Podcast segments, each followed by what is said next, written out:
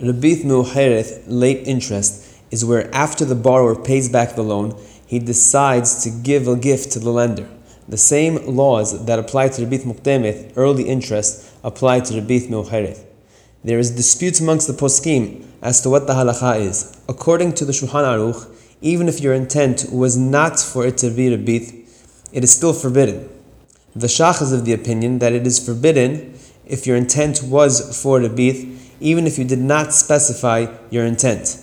Rabbi Akiva Eger and the Ben Ish Hai, amongst others, rule like the Rama, that if you didn't articulate your intent, then it is permitted. There is a leniency in both Rabith Mukdemeth as well as Mu'khareth.